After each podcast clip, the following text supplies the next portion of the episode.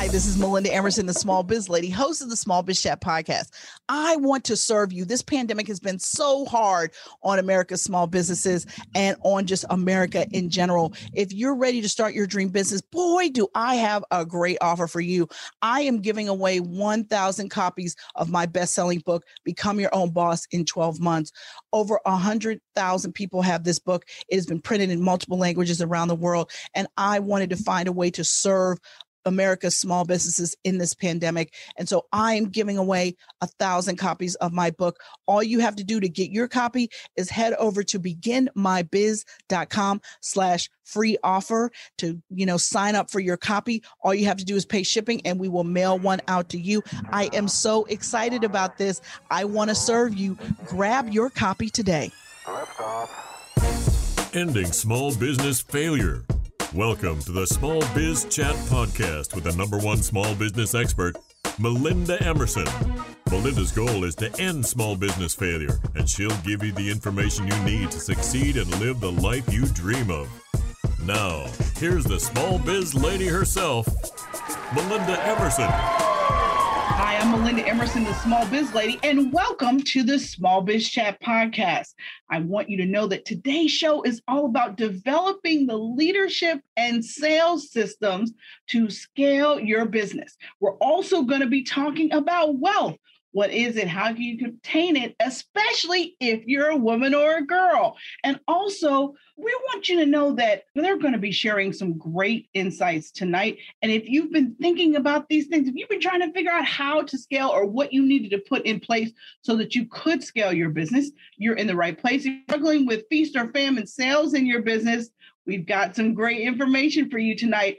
The Small Biz Chat podcast is a peer to peer interview show where we get you invaluable information that you would otherwise have to pay big dollars for. The mission of Small Biz Chat is to end small business failure. Now, I'm really excited to talk to my next guest. Her name is Liz Heiman. Liz is a national sales expert and the founder and CEO of Regarding Sales LLC. Her firm focuses on building B2B sales operation systems that drive extraordinary growth. Liz uses strategic strategy and process to create a roadmap for success that focuses her clients on getting the results they need. For more information, head over to regarding-sales.com. Liz, welcome to the Small Biz Chat podcast.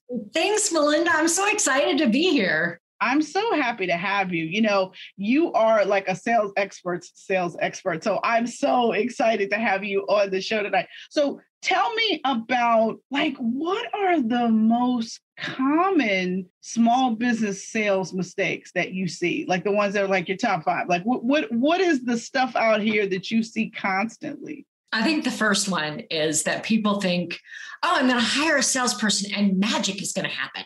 Like they're just going to start selling and and all my problems are going to be solved. And it's just not true. First of all, there are tons of different kinds of salespeople with different kinds of skills. And there's all these tools that they need. And, you know, Jeff was talking about vision and purpose and being part of something. And salespeople need all of that too. So that's the first one. And I think the second one is, oh, if they made it at Google, or Apple, they can help me. And the fact of the matter is, if I've got a small business, I don't have the resources to support somebody who's used to working at Google.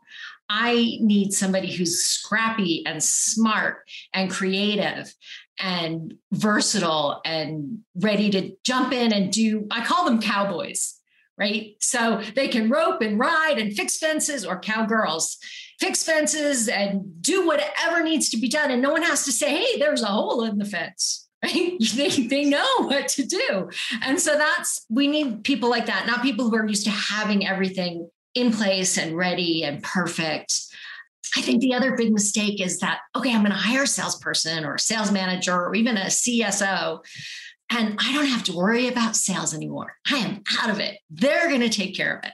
And it's not true. You're never out of the sales process. If you're the CEO, you are, or the founder, you are part of the sales process and you need to know when and how to be involved in it. So, and I think the last thing, and this really ties into, you know, what I really do, which is people thinking, I'm just going to add one more salesperson and add one more salesperson, but they don't put the infrastructure in place that supports that salesperson or all of those salespeople. So, what they have is chaos and i hear mm-hmm. sales i hear company owners that's one of my favorite words that they say to me is I asked them, what is sales like? And they're like, it's chaotic. It's just chaos. And that's the result of adding without structure. All right. So so let's get to this. So what is a sales operations system? Like what are the pieces that I need before I hire this hotshot salesperson? What what do I gotta have in place, Liz? Yeah, well, you gotta have a lot of things in place. So so part of it is what Jeff was talking about. So we need we need the strategies. We need business strategy that tells us where we're going and gives us those goals that we're going to hit and the vision.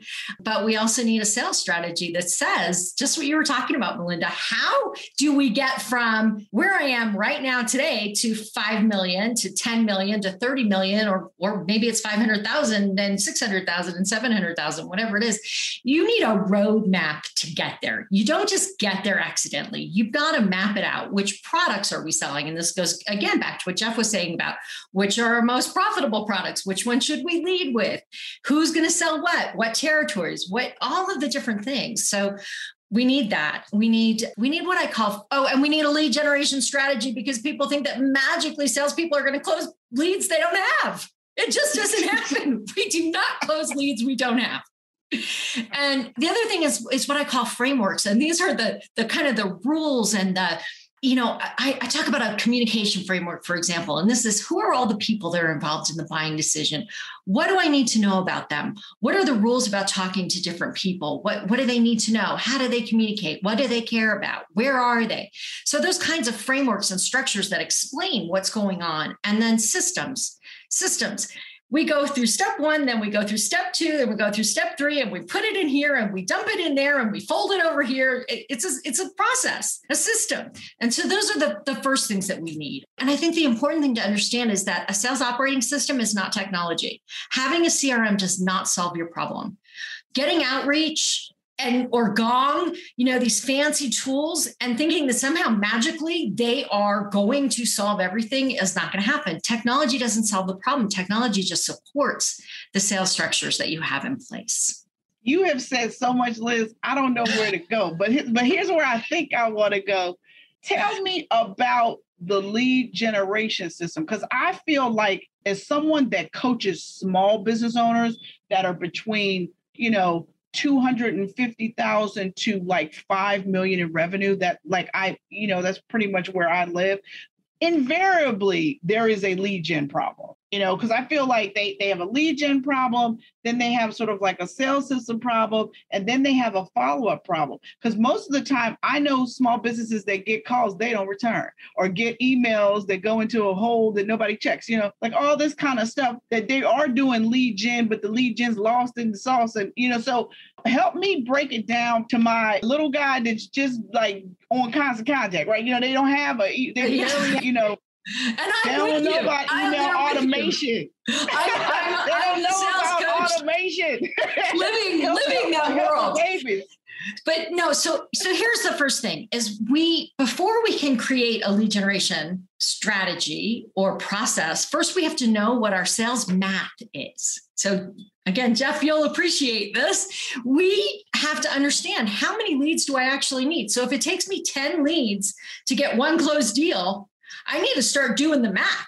And if I need 50 closed deals, well, then how many leads do I need? And those are sales qualified leads, not marketing qualified leads. So, how many marketing qualified leads do I need? So, you know, like it's this big, big thing to understand what's the math. So, you can't have a lead gen process that's going to be successful until you understand what you're trying to generate and where, for which, again, which products, which industries, which people, who am I talking to? Now I can begin to understand what does my lead generation strategy need to be? And then what does the process need to be? And so, in terms of what is a lead generation process, it starts in marketing.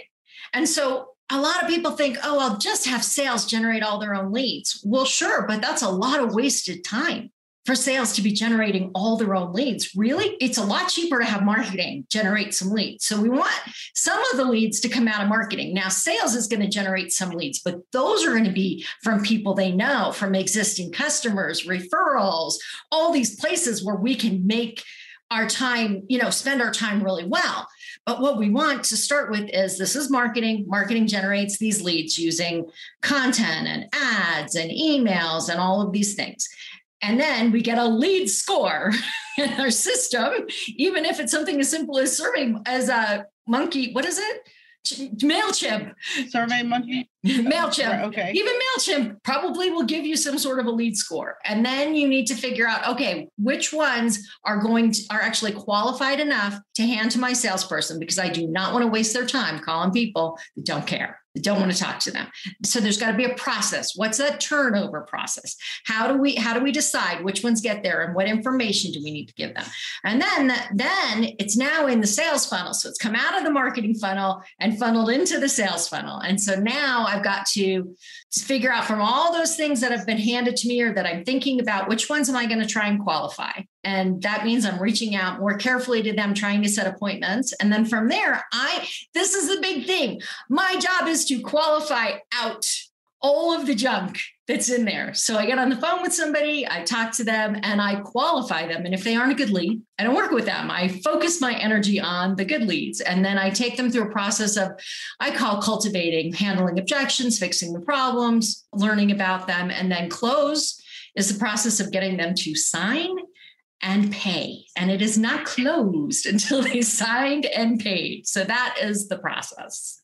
So it's not signing, it's signing and paying. That's what I heard you say. That is what I said. All that right. the truth. Okay, now I'm going to take you back though, because you said something that made me stop dead in my tracks. You said there's a difference between a marketing qualified lead and a sales qualified lead. I'm gonna need you to break that down for all of us because I'm sure you just made some people's wig flip around with that. So tell me, probably did. And so tell me what mine's so down, so mine can't go. But what I'm saying is, I need you to tell me what is that for a small business? What is that? And and the you know the sales scoring and all that kind of stuff. Is there software that does that? Do i got to develop a process to do a sales score? Like tell me what that is so so most even your most basic mail programs will say oh they they read this they clicked on you know they did this they did that and it'll tell you. So you want to make sure everything's connected to your website and to your and to your mail program and anybody who is helping you with your website can help you do that. It's it's not super complicated but here's the big thing just because somebody downloaded something does not make them a lead. That may be a marketing qualified lead. If they clicked if they read 16 articles, I can go on a website and read 16 articles, but I'm not going to buy their product because I'm a sales consultant and I don't have a sales team of 30 or 50 or 150 people. I am not a qualified lead. And so the first thing is okay, they interacted with me. Now I need to figure out who they are are they really do they fit my and here's another word i'm going to throw out my ideal customer profile meaning not just my target but who do i really want to be selling to who's most likely to buy from me? Do they fit that? Have they really expressed interest do they you know i, I want to go through and, and make some rules about okay these are ones that are worthy of the sales team pursuing or me if i'm the one that's pursuing them so i have a, an article here's an example i have an article and hundreds of thousands of people have read it and about 10 people download it a day and i go through and get rid of nine or 10 of them every single day because they're not just because they downloaded that does not make them a lead and it's not worth me pursuing. So that's the difference between a marketing qualified lead, which is they did something, they clicked, they downloaded, and a sales qualified lead, which is somebody that's worth me or my sales team pursuing, spending time on. Got it. That now that was a gem because I don't know that I've ever heard that explained like that. And that's really, really, really helpful. So when you want to hire a salesperson, what should you do first when you make the decision, I'm ready to hire my first salesperson? So the first thing is make sure that you understand the critical things about your company, like who's my ideal customer? What's my target audience? How am I different than my competitors? and what's my value proposition? Because if you throw your salesperson out into the middle of the river without those, they can't swim. So they've got to have those basic things. The next thing is the more complex your sale is, the more people involved, the longer it takes, the more important it is to have a, a sales process. And so you need to map that out so that your salesperson can understand what it is that they're supposed to do. And then you need to decide we talked about that whole from the beginning of the lead to the close which part of that is the salesperson responsible for? Do I have somebody who's in just do outbound calling? Is this person responsible just for closing business? Are they supposed to be growing my key accounts? Like what what do I want this person to do? And then find a person that has that skill set. Because sales is not sales is sales is sales and anybody can sell anything anyway and that's just not that's not what it is. I think that's very very helpful. So should you divide up the sales roles? Like I know you said that the salesperson needs to know what part of it, but if you're a four person operation, Liz. Yeah, you can't do it. You, you got to find. You're it. Yeah, you're it. You need to be a cowboy or hire a cowboy. That is the bottom line at that point. You need somebody who can do all of it at least relatively well. And if and sometimes it means you've got to bring other people in. So if you have somebody that's really good at everything but maybe not great at closing, then bring the owner in and help with the close. Just because you're my salesperson doesn't mean you have to do the entire thing by yourself. If you're really lousy at outbound calling and you do everything else great, well then let's get an intern in and have them do some outbound calls but but let's not you know let's not get mad at a salesperson because they have this amazing skill set and they're not a skill set and they're not good at this one thing well then don't have them do that thing so use the resources that you have to the best capacity that you can use them i think that's the bottom line so understanding who your team is and what they're good at and and using them the way they're they work best so, do you think a salesperson is the first hire that most small business owners should make? No, I don't. I think you're your first salesperson. I would rather have you hire people in operations, get somebody making sure the accounting is done properly. And you have to be your first salesperson. You have to really understand who you're selling to, what, what their needs are, how to talk to them, how the process works before you send somebody out to do it. Because if you don't, one, you're not going to be able to coach and help them. And two, they're going to make something up. When you don't have an answer for something, they make it up. And it may be right, and it may be wrong. So I love it. I love it. All right. Thank you so much, Liz. When we come back, we are going to talk more about how to get your sales operation systems together. I'm Melinda Emerson, the small biz lady. You're watching the Chef Podcast, and we will be right back. I just finished presenting to over 2,000 small business owners who jumped on my webinar on how to become your own boss in these uncertain times. I partner with top brands including Verizon, American Express, and Chase to educate small business owners across the country. In today's webinar, I taught my six step system to start a business. I also taught them how to establish a disaster proof plan to turn their calling into income.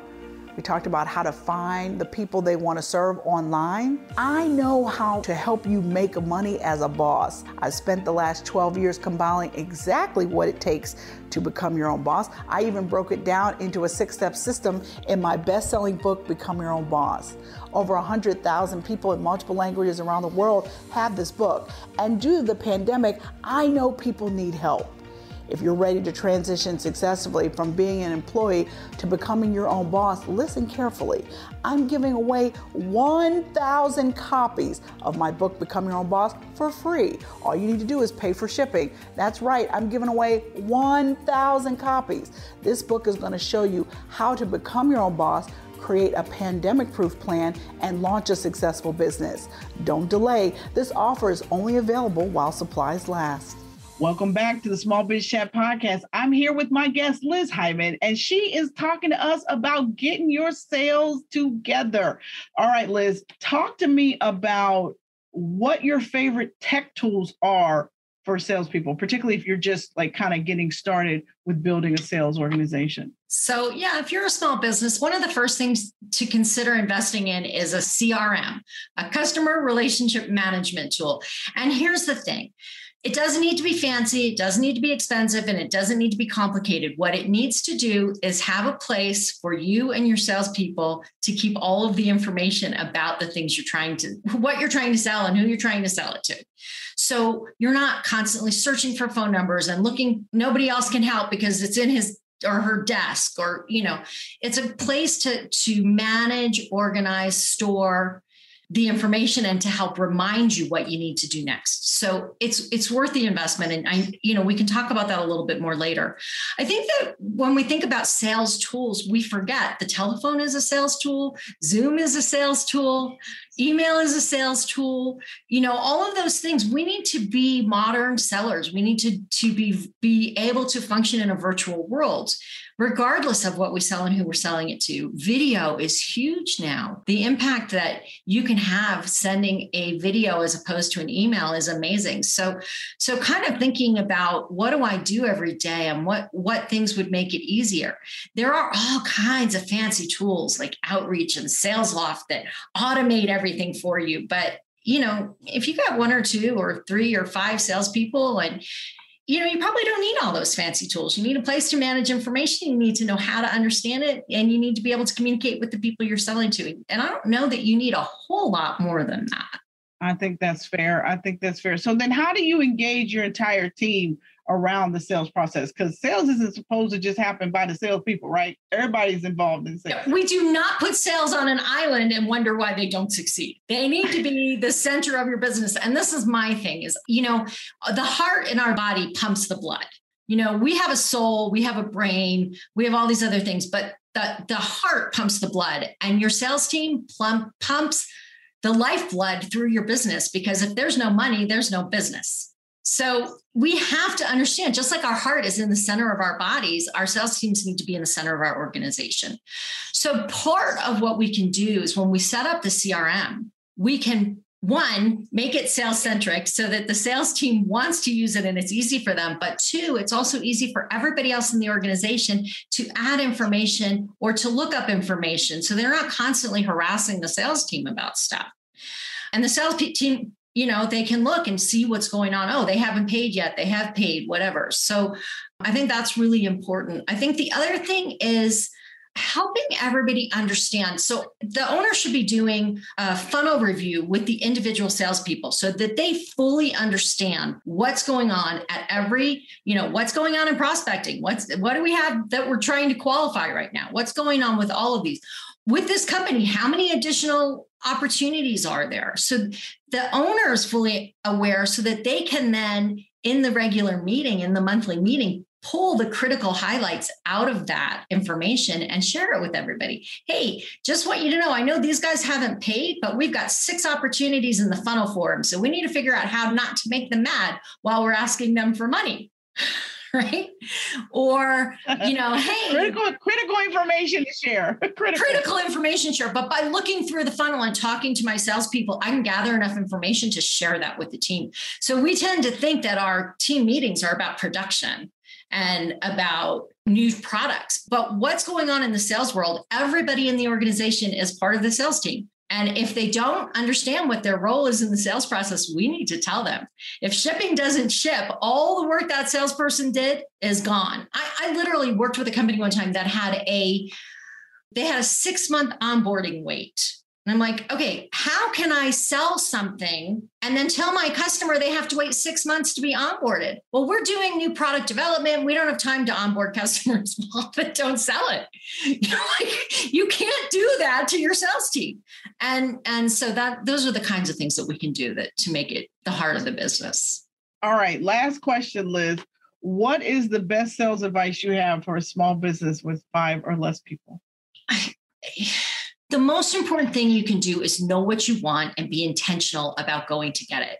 So, the biggest mistake we can make is to be reactive. Oh, I bumped into so and so. Oh, this came in on the internet. Oh, this phone call came in. That's reactive. What do you want? What are the leads you want? What are the goals you want to hit? Who are the people you want to talk to? And go do it. Be intentional about going after what you want. And when we don't, as a sales sales as a company, when we allow our sales team to just be reactive, it takes us off track you know, we end up selling the things that we don't want to be selling. We end up selling to companies that are really expensive and not profitable. We end up doing making new product, spending time solving problems when we really should be focused somewhere else. So first we need to decide where do we want to go? What do we who do we want to sell to and be very intentional about how we want to do that. Thank you so much for that helpful information, Liz. Now we have what we need to get our sales operation systems together. Good stuff. Good stuff. Liz, what's your favorite podcast? This is a hard question. I'm going to say the girls your mother warned you about. Have you listened to that one yet, Melinda? I haven't. Tell me. it's actually a business podcast, and it's all the guests are women, and they're doing great things. And it's a, it's a really fun podcast because they hold nothing back. They're they're really fun.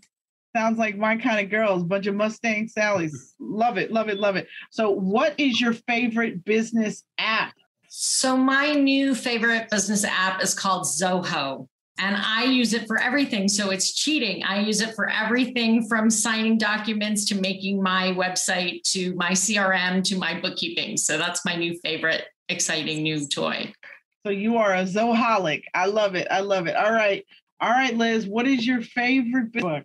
All right. So, do I get two answers? So, of course, my favorite business book is the one my father wrote. Isn't that what you wanted me to say, Melinda? that is what I thought you might say. so, Strategic Selling is one of the best books ever written on sales. And truly, that's not just because my dad wrote it. People tell me that all the time that you know strategic selling changed their life and so my other favorite so without being because my dad wrote it is the e-myth and i think for any small business the e-myth is a great book by michael gerber that is an excellent book. And for the longest time, that was my favorite business book that I always would say. But my new favorite business book is Disrupt You by Jay Samit. And I love it because what he says is if you want to disrupt the world, start by disrupting yourself. Yes. So I love it. Listen, thank you guys so much for being my guest tonight on the Small Biz Chat podcast. And thank you all for joining me for this episode of the Small Biz Chat podcast. For more information about how to start and grow a successful small business, head over to succeedasyourownboss.com or you can check out one of my brand new courses on Small Biz Lady University. Thank you all. The mission of Small Biz Chat is to end small business failure. And I leave you with this you never lose in business, either you win or you learn. Good night, everybody. Thank you for listening to the Small Biz Chat podcast with Melinda Emerson. For more resources and small business success strategies, visit succeedasyourownboss.com. Subscribe to this podcast wherever you listen to podcasts and join us next Wednesday.